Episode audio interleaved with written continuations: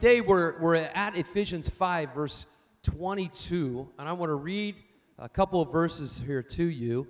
And uh, as a matter of fact, I want all the ladies to read this with me. We're going to read first couple of verses. Read it out good and loud, ladies. Help me out this morning. Encourage me in this as you join me. Let's read together. Wives, submit to your own husbands as to the Lord. Let's read that one more time. I don't think everybody got in on that. I want to make sure you get that second word. Wives, submit to your own husbands as to the Lord.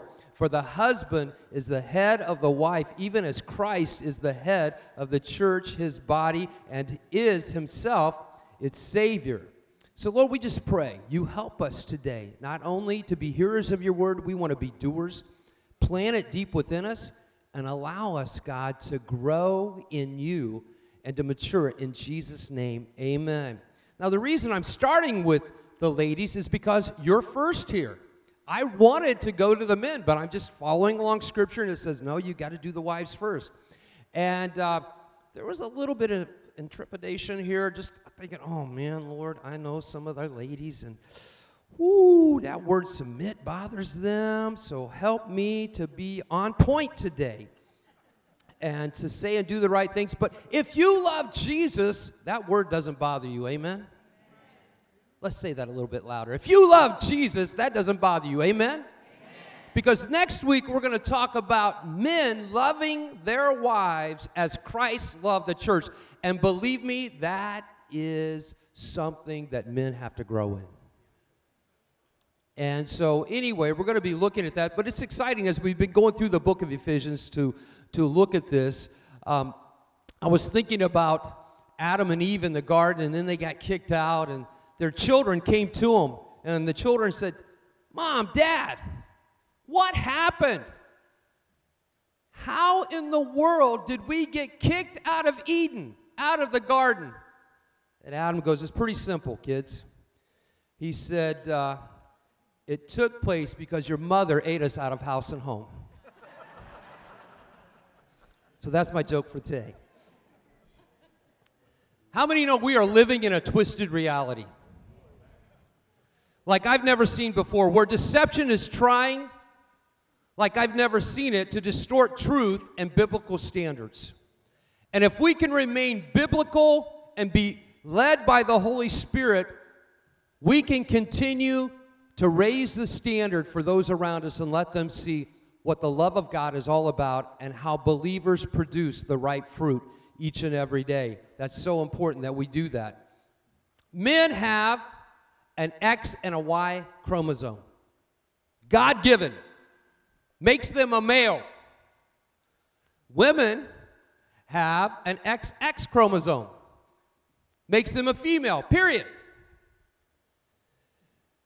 No amount of legislation, media, makeup, clothing, or surgery will change God's word and its standards. Amen?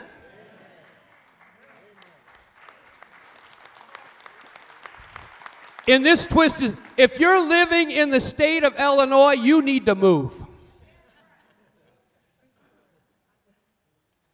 Because the billionaires in that state that are conducting things and passing legislation through their brother, the governor, it's pathetic what's going on in that state. Their perversion and their love to serve the devil is just terrible. It really is. And I'm not here to offend anybody, but I probably will. Proverbs 6 12 through 14 says, A worthless person, a wicked man, walks with a perverse mouth. He winks with his eyes, he shuffles his feet, he points with his fingers. Perversity is in his heart. He devises evil continually, he sows discord. That's Proverbs 6 12 through 14. I told some of you that I've really been challenged here lately. I've been reading a book um, by J.B. Hixson, H I X S O N. Dr. J.B. Hixson, You need to get that book. Volume 1 and Volume 2. It's called The Spirit of the Antichrist.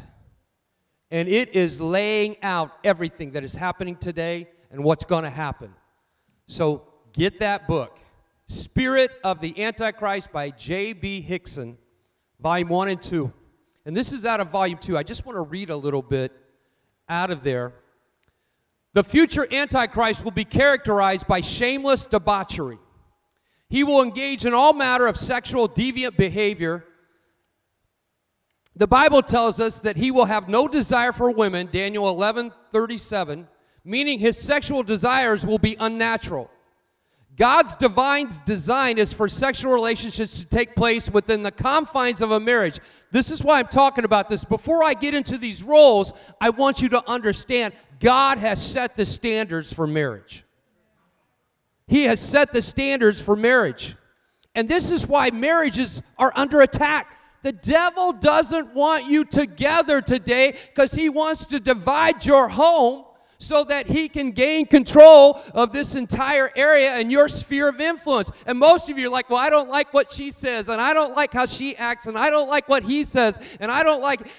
Grow up, mature a little bit, and get beyond what's going on in your house. Turn the other cheek, forgive one another, start walking as a team together in the kingdom of God because you're going to need each other real soon.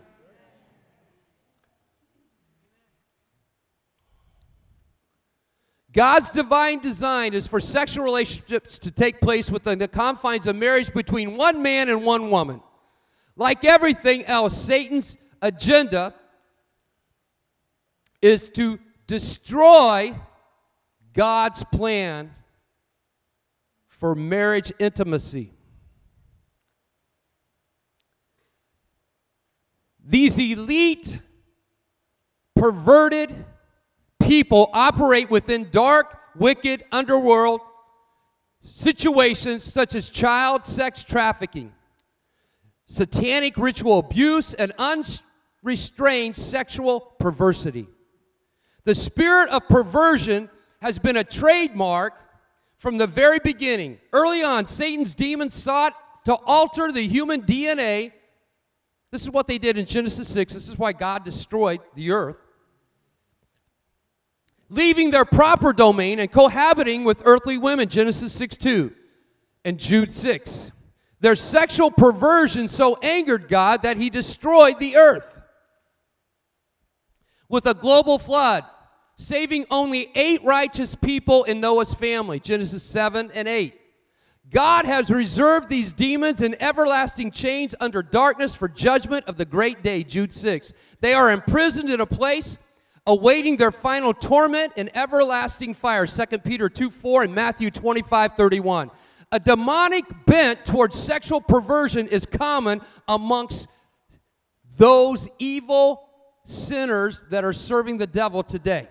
It's very common. In the elite they follow the lust of their hearts and they dishonor their bodies, having exchanged the truth of God for a lie. Romans 1 24 through 25. They are characterized by vile passions, according to which their men leaving natural use for the women burn in their lust for one another. Men and women committing what is shameful, and their wife and their women likewise exchanging natural use for what is unnatural. Romans 1 26 through 27. They have debased minds. They do these things which are not fitting. Romans 1 28. The Bible warns of scoffers that will come in the last days. When you're a mocker or a scoffer, you will not probably be able to accept Christ, according to Proverbs. You're beyond reach because you've made a decision. But it says here that scoffers are going to come in the last days. Oh my goodness. We have to be careful as we see this. The word translated here, according to their own lust, 2 Peter 3 3, the word translated here means evil desire or craving in the same word used in Romans 1:24 mentioned earlier with regard to sexual perverted lust. The book of Jude refers to these last days scoffers as sensual persons and mockers in the last time who will walk according to their own godly lust. Jude 18. The Apostle Paul warns in 2 Timothy 3 1 through 5. But know this, that in the last days perilous times will come, for men will be lovers of themselves, lovers of money, boasters, proud, blasphemers, disobedient to parents, unthankful, unholy, unloving, unforgiving, slanderers without self control, brutal, despisers of good, traitors, headstrong, haughty, lovers of pleasure rather than lovers of God, having a form of godliness, but denying its power, and from such people turn away. How many politicians do we say here say, "Well, I, I believe the Bible. You know, I grew up in church, and I," re-, but yet they're promoting such ungodly lifestyles. They have a form of godliness, but they deny the truth. They are the people, along with many in the church, in Matthew chapter 7, where it says, I've cast out demons in your name, I've healed the sick in your name. And Jesus looks at them and says, Depart from me, you workers of iniquity. I never knew you. You did what you wanted to do, not what Jesus wanted you to do. There can be no doubt that perilous times that the Bible predicted have arrived. They are getting worse and worse, 2 Timothy 3:13. What about public schools? What's going on there? One of the most disturb- disturbing aspects of the spirit of perversion is what I call the gender surrender movement. It represents a direct assault on the image of God in man. Mankind is the crown jewel, the highest pinnacle of creation. When God created mankind, He saved the best for last. Biological gender is part and parcel of God's divine design for humanity. The Bible says, So God created man in his own image. In the image of God, he created him male and female, not 90 different genders or transgender, to this mixture of garbage. By convincing people today to give up their gender or that they have no gender to begin with, these Satan worshipers are mocking God. The gender surrender movement is their attempt to eradicate biological sex and show God that his prize creation is flawed. One's gender to those that serve Satan is a blight and it must be eliminated. Their transhumanist ideology seeks to purge mankind of the affliction of biological sex. In the United States, this is an attack and it's in full sway. As a young child, children are being told, taught in school, led by the government system, that gender is a choice and they are steered toward deviant and unnatural choices. Even preschoolers are targeted. Planned Parenthood has distributed guidelines for parents on how to talk to their preschoolers about gender. If your four-year-old asks you what why ask you why boys and girls are different, the guidelines say you should tell them your genitals don't make you a boy or a girl. These evil people have this concept of synthetic sex identities, SSI. It's being forced upon our children in a massive mind control program under the guise of sex education. One of the most influential backers of that is the Pritzker family empire. They're out of Chicago, hitting it in California. Just start studying what, what's going on there. It's amazing what they're doing and the deception that's going on with them. Sadly, perverse education curriculum is not only being saturated and unique to Illinois, the Natural Sex Education, NSES, is seeking to make nationwide policy. The, NE, the NSES manual was crafted the Future Sex Education Initiative with the financial backing of major foundations like Packard, Ford, to the Institute of Wise, working to institutionalize sex education, a national initiative that supports school districts in implementing sex education throughout the country. Do you see what we're up against, man? This is so perverted. And you tell me you're going to make a difference at home while they're spending almost 40 hours a week with people pushing garbage down them? you better be meeting with your children every night and asking them what has gone on so you can undo some of this stuff, parents. I tell you that in love. The attempt of these evil elite ones to capture the minds of our young people and fill them with the spirit of perversion is utterly despicable. Even 20 years ago, such blatant lewdness would never have been tolerated. The words of the prophet Isaiah has come to mind. Woe to those who call evil good and good evil, who put darkness for light and light for darkness, who put bitter for sweet and sweet for bitter. Isaiah 5:20. Woe indeed. And the, spent, the spirit of Antichrist intensifies. The school system is not the only mechanism that they are using to peddle this perversity. The entertainment industry, mainstream media are going and doing their part. Disney promoting same sex marriage, an agenda to children of all ages from preschool to high school. The FBS animated show Arthur, the PBS, I'm sorry, a- animated show Arthur, targeting children four to eight years old, aired an entire episode centered around gay weddings between two characters. It is not just sexual perversion that Hollywood is foistering upon our children. They are promoting Satanism and the cult as well. There's a show out on FX, an animated show called Little Demon, distributed by Disney, streamed on Hulu, that normalizes Satanism. The show's description reads 13 years ago, being impregnated by Satan, a reluctant mother, Laura, and her Antichrist daughter, Chrissy, attempt to live an ordinary life in Delaware, but are constantly thwarted by monstrous forces, including Satan, who yearns for custody of his daughter. Little Demon is the show.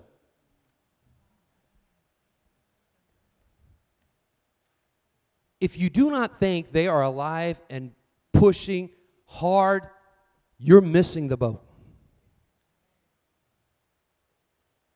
Parents, what are your children going to face in 10 years, 20 years? What are your grandchildren going to face? It's time to be praying and seeking God. Now, everybody say amen. I wanted to hit you with that because I wanted you to understand how, why it's important. The roles of marriage are important according to Scripture. And you may have a problem with your spouse, but you need to work it out. You need to work it out. Too many are just abandoning. Well, I'm tired. You know, I'm on the defensive, and every time you say something, my feelings get hurt. Oh my gosh.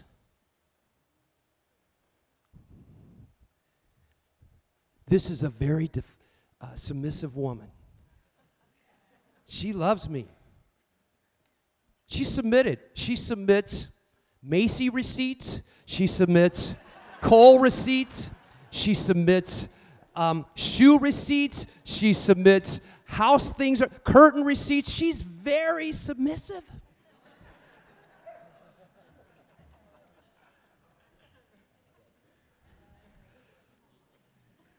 I got to get you back to smiling because I just hit you with a lot of heavy stuff. First point today is this marriage is symbolic for Christ's relationship with the church. That's point number one. He loved us so much that he died for us. That's unthinkable. Who dies for somebody? Especially when you see all the sin that they're going to commit and all the evil things they're going to do, and yet you're still going to die for them. That's incredible. This is a mystery that's so profound. And it refers to Jesus and his love for us. It's amazing. Colossians 3:8 says, "Wives submit to your husbands as is fitting in the Lord." I'm just going to tell you right now, Pastor, I don't like that word. And when you tell me to submit to Bubba,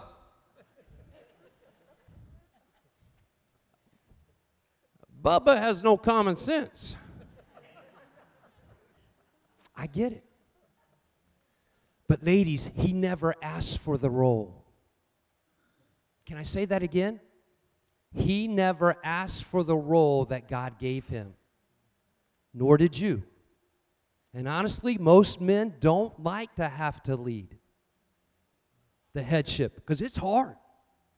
Because you see, ladies, every decision in your home, in your family, not only are those involved being held accountable, but as the head of the home, he is responsible for God and will give accountability to every decision that goes on in that home.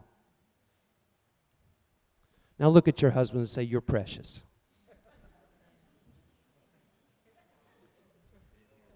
Titus 2 5. To be self controlled. Come on, he's just talking about us here. To be self controlled, pure, working at home, kind, and submissive to their own husbands, that the word of God may not be reviled. 1 Corinthians 11 3. But I want you to understand that the head of every man is Christ. Get this, ladies. The head of every man is Jesus. The head of the wife is her husband. And the head of Christ is God, his Father. If Jesus can be submitted, we can do it. There are authorities placed on this earth that we are to submit to. Now, I'm going to get to the areas that you don't submit in. So don't leave me yet.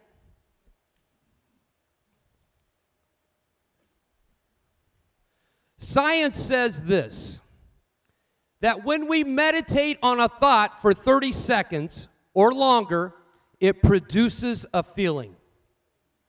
When you think on something 30 seconds or longer, it produces a feeling. I can't stand him. I can't stand him. I can't stand. I hate that about him. I hate that about him. I hate that. You're producing a feeling. Come on. The feeling is much harder to deal with, especially if it's focusing on the negative. Now, this applies to us all, but ladies, I'm just trying to help you out here. He doesn't clean up the house. He doesn't clean up the house. He doesn't clean up his mess. Can I tell you in marriage, many times opposites attract? One's messy, one's organized. One's an extrovert, one's an introvert. One likes the toilet roll, the toilet paper rolled one way, one doesn't care. One squeezes the toothpaste this way. Remember when you were first married? You tried to do everything so that they could not see your flaws. If they came into the bathroom after you, you were no smell. Come on now, don't play innocent. You did all that stuff. And then about six months into it, you went, um, I don't like to kiss anymore. Just once in a while. Funny things happen. Opposites attract, but then down the road they can start repelling. A lot of truth in that. I think of guys I know when they're dating somebody and they're real serious, whatever she likes, he likes. We'll go do this. Oh, yes, I'm so excited. And then he goes, Oh, we'll do this. I'm so excited. Then they get married. And so it's like, uh, I'm not doing that anymore. like my daughter in law, she told my, my son that she was a hunter. She hunted like two times once they were married. She goes, I'm done with that.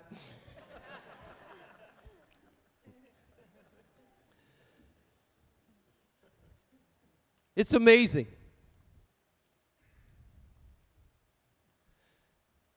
So, not only if we think on the thought, it becomes a feeling, and feelings are harder to deal with, especially when they focus on the negative. If you are thinking about the flaws of your husband, this can produce feelings that lead to anger, resentment, and even frustration. Come on now, get this. I can say the same thing to the men, but I'm talking to the ladies today. Because you're just like, oh, he's so, I'm so frustrated. I saw him on that game. I hate gaming. He can just walk by and look at one. You're like,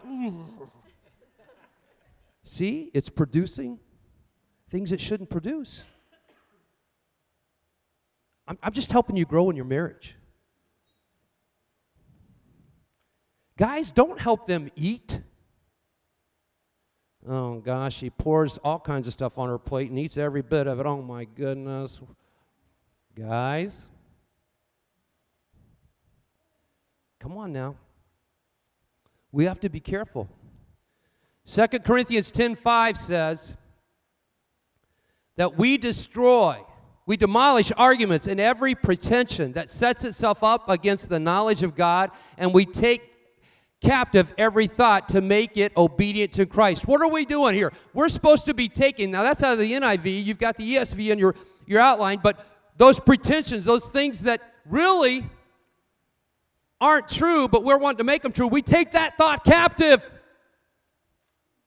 We've got to take it ca- captive.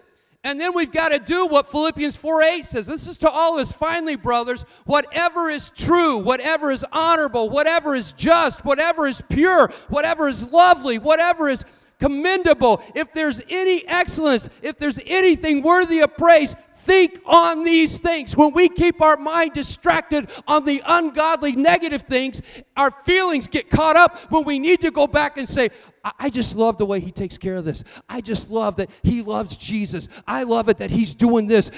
Focus on the good things and let the Holy Spirit take care of the other things. You are not his mother. Let's talk about being a mother. I am amazed when I think about women in marriage, and your children can destroy your kitchen.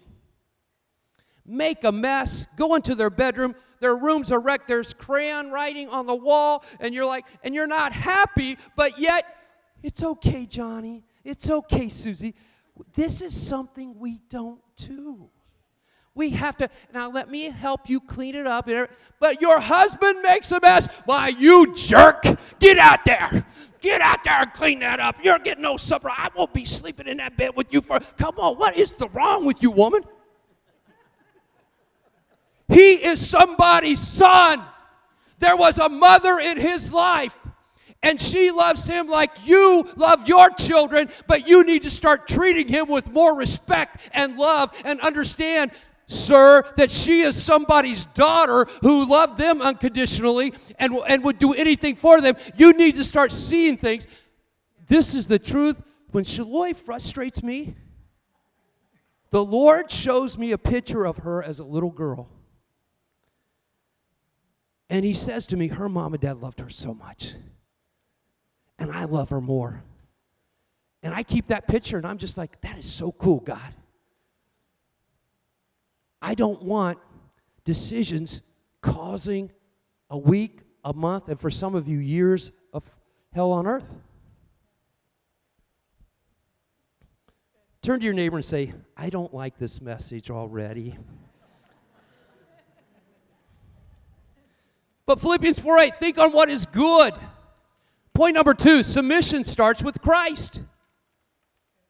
Genesis 3 6, to the woman he said, I will surely multiply your pain and childbearing, and pain you shall bring forth children. Your desire shall be contrary to your husband, but he shall rule over you. Oh, man. That one's intense. I'm going to get to that stuff that you want me to bring up. It's coming to help you out.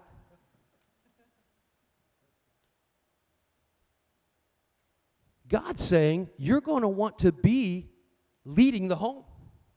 You're going to want to lead the family. There's going to be this thing in you that's going to buck decisions. I'm going to get to why it's there. But God chose that to be his role to lead.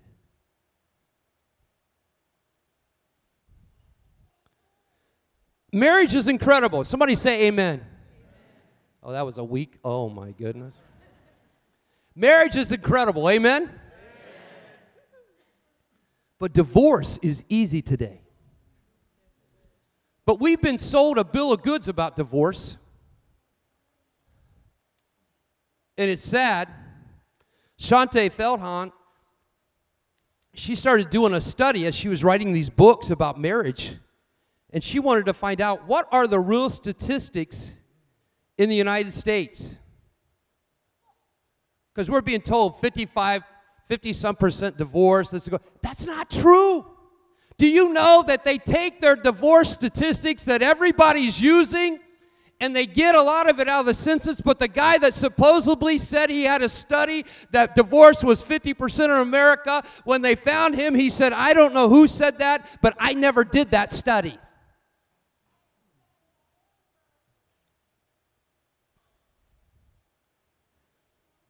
That all of half of marriages in America are going to end up in divorce. What's that do? That's, that's the devil giving us no hope, and it's not true.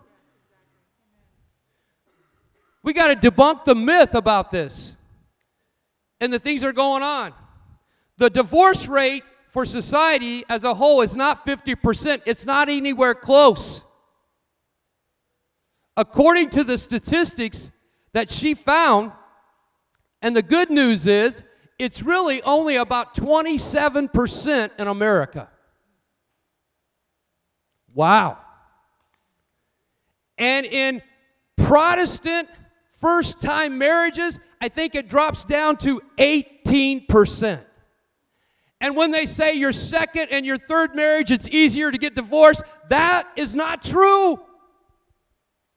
Many second and third marriages stay together.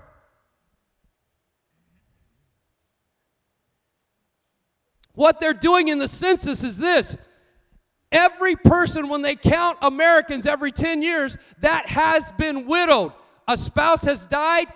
In the census, they're not sure what to do with them, so they call them divorced. That's the truth. And they're not really divorced. The rate of divorce in the church is not the same as society, it's nowhere close.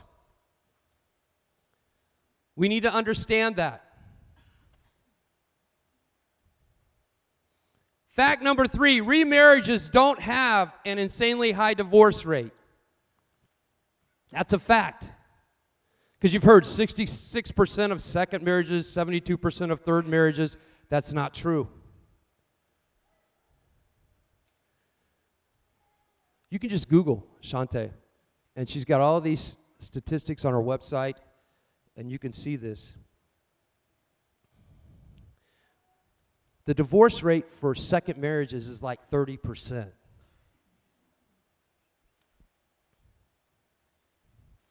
And the fourth myth is people that are married are miserable. That's untrue. They're actually happy.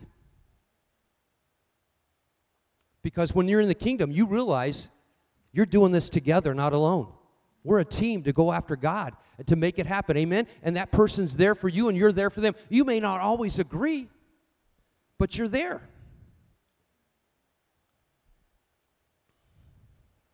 Marriage is God's idea, not ours. And His Word has a lot to say about it. And we need to understand that. Submission in marriage is important. We are to value one another, show mutual respect. Ephesians 5:21 is take on the mindset of a servant yielding to God's command and trusting him in marriage. Why? Out of reverence for God. Point number 3, God established the family structure. Number 4, let's jump to that verse real quick in case I don't get there. Point number 4, Ephesians 5:33. However, here it is, ladies. Here's the word R E S P E C T. R E S P. Okay.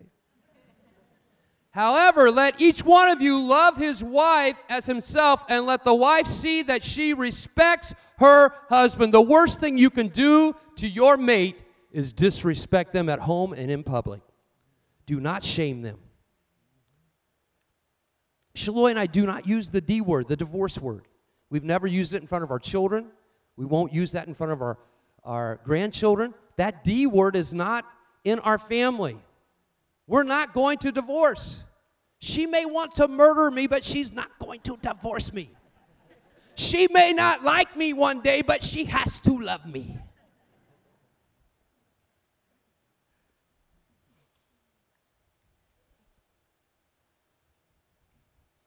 Ladies, you submit to your hubby as unto the Lord.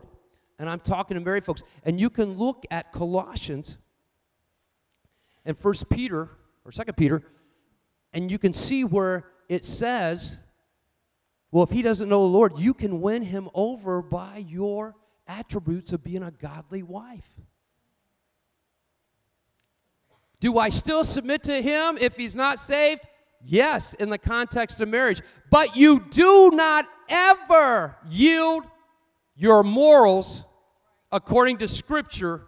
You never give up your morals according to God's Word. You, all, God's Word rates way beyond His opinion. I remember when my mom started working, and my dad never gave a dime to the church before he was saved. And my mom started working, and she said, Well, I'm tithing on this. And she got an inheritance from her mom, and she goes, I'm in tithing on this. And my dad said, No, I'm the head of this home. You're not tithing. She said, Okay, I'm giving my notice tomorrow. What? If I can't tithe, I'm not working because tithing is a principle to a believer and it overrides your opinion, honey. And I'm going to give the inheritance back. Dad's like, go ahead and start tithing.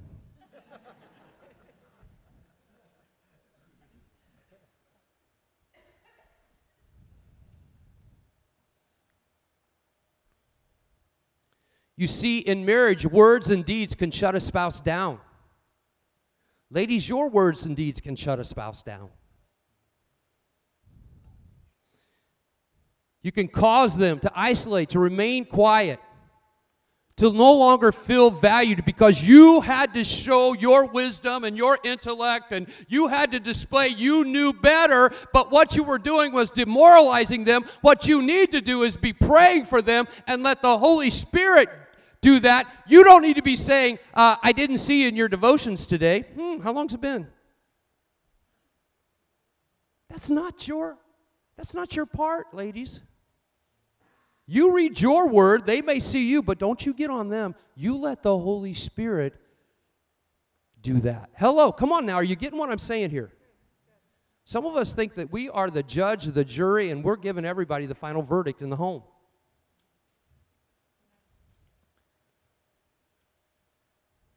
If you're not careful, you'll sabotage your relationship. And if you're defensive or constantly deflecting due to insecurity in your own life because you carried over the baggage from the first marriage or the second marriage or whatever, and you're constantly saying, well, when, when he acts like that or he does that, the real problem is I'm still insecure about what happened to me years ago, but it triggers something, and you've really not forgiven that person in the past and you project it onto your current husband, and that is wrong. Oh, that's a good word right there. I said it really easy and was very careful.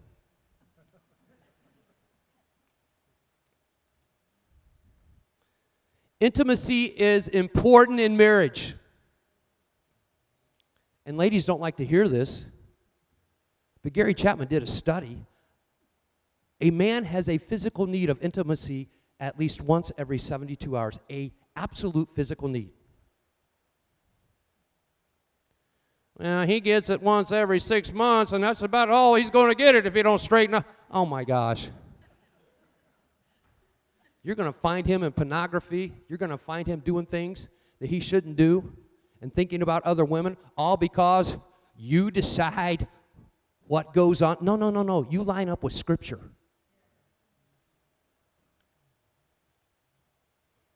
But more important than intimacy, more important than that in marriage is praying together. If you'll start praying together, these other things will start coming out and flowing out together.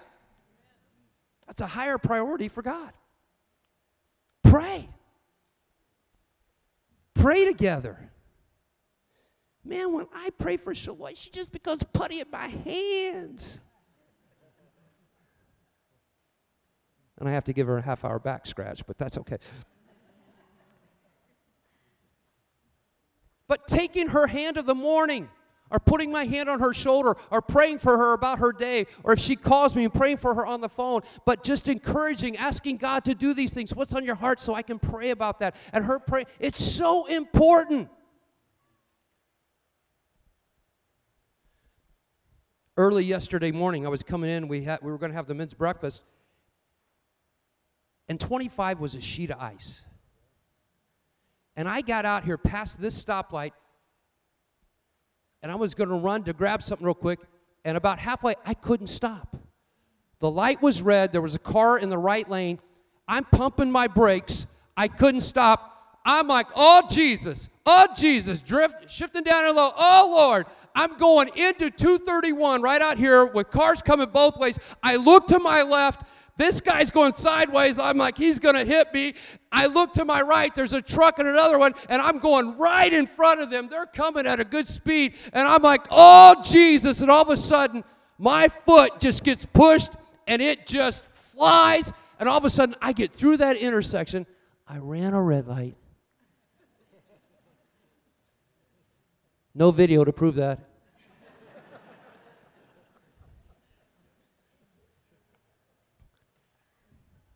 And it so shocked me and shook me, I just went home. After I picked up, when I picked up the thing I was getting, the person goes, Are you okay? Not really. I want to talk to Chad on TV 18.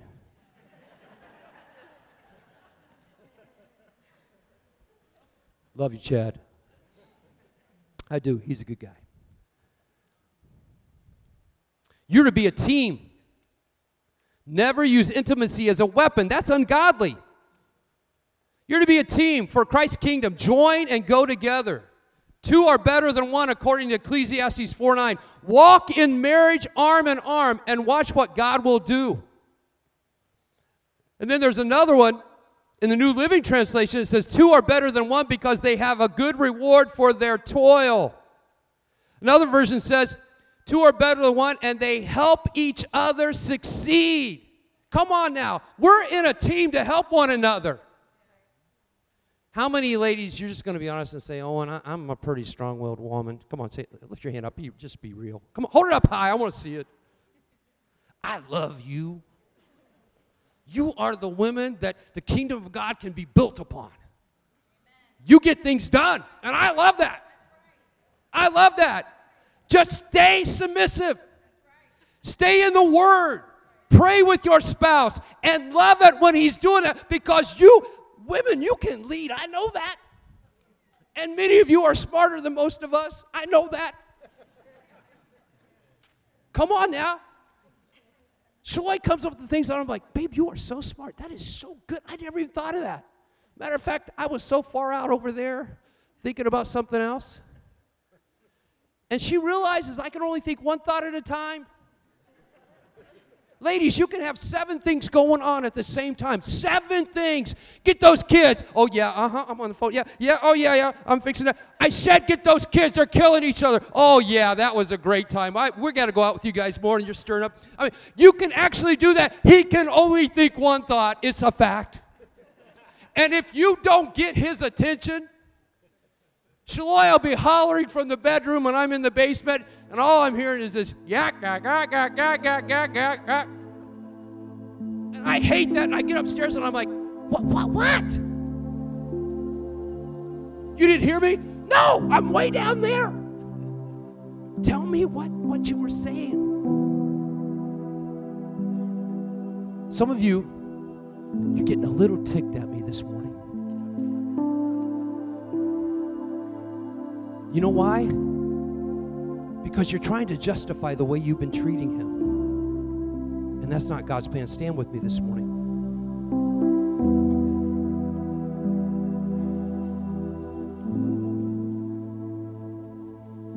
Ladies, Eve was created out of Adam. Come on, get this. God took her out of Adam to be a helpmate so he wouldn't be alone. She's a companion. She's not inferior. She's there to complement his life. Do you get that, ladies? You're a complement to your husband. But I got to ask you if you ask your husband today, am, do I complement your life or do I complicate your life? Are you willing to hear that answer? Because there may be some things you have to die to.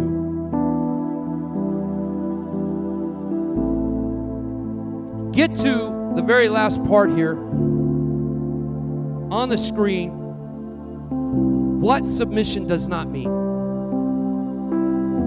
What submission does not mean. There's four things there. It does not mean you agree with your husband about everything. Can I get an amen? Oh, yeah, I knew you. You start shining out. You're coming out of it. We will not agree about everything. We are different, male and female. We don't think the same way.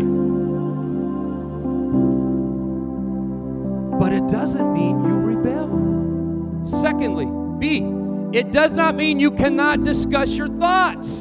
Hello, but you must get his attention. If he's watching the Purdue game and he's crying like a baby, and his world is shattered, remind him it's just a sporting event for entertainment. Go Hoosiers. I root any Indiana team on Notre Dame, Indiana, Ball State, Butler, Evansville and Purdue.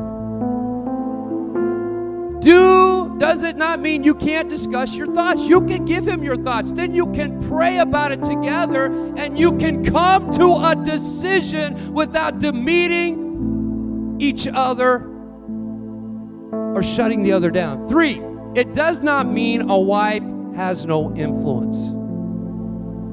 Proverbs 31 let me just highlight verse 10 there. Proverbs 31, verse 10. A virtuous woman is defined in Proverbs. It really says she'll take care of the house. She knows she's probably going to pick the house out, she's going to decorate. But it says in verse 10, she is more precious than rubies. Verse 11, her husband trusts her Verse 12, she will do him good. And verse 22, when he finds a wife, he finds a good thing. Come on. You have influence. You're just fulfilling the role that Christ gave you. And then lastly, it does not mean putting the will of your husband before the Word of God. You don't have to engage in ungodly behavior, pornography. You don't want to go to an ungodly place, you don't go. The Word of God and the standard with Christ being the center of your life overrides any of the world's ungodliness. Amen? Just bow your heads this morning. I love James 4 7. This applies to us all, but ladies, is for you this morning. Submit yourselves, therefore, to God.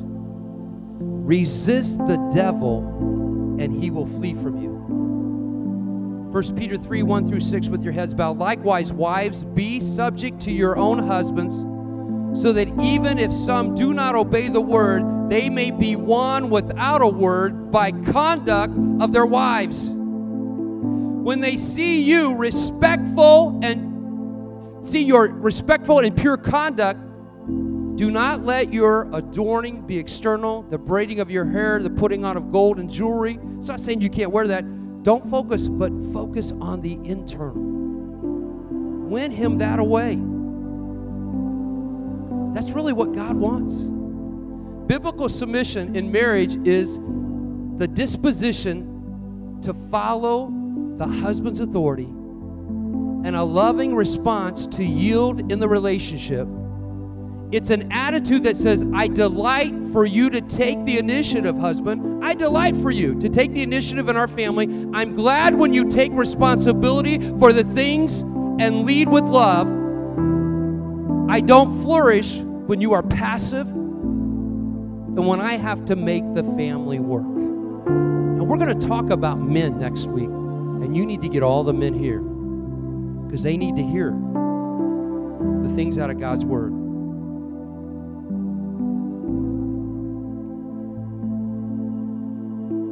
I just think about And I was going to do this today, and it's been such a busy week. I was going to have a husband and wife come up here unbeknownst, and I was going to let him wash her feet today.